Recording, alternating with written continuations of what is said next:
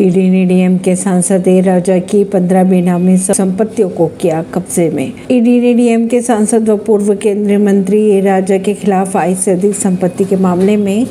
कार्रवाई करते हुए उनकी 55 करोड़ की 15 बेनामी अचल संपत्तियों को अपने कब्जे में ले लिया है गौरतलब बात यह है कि सांसद को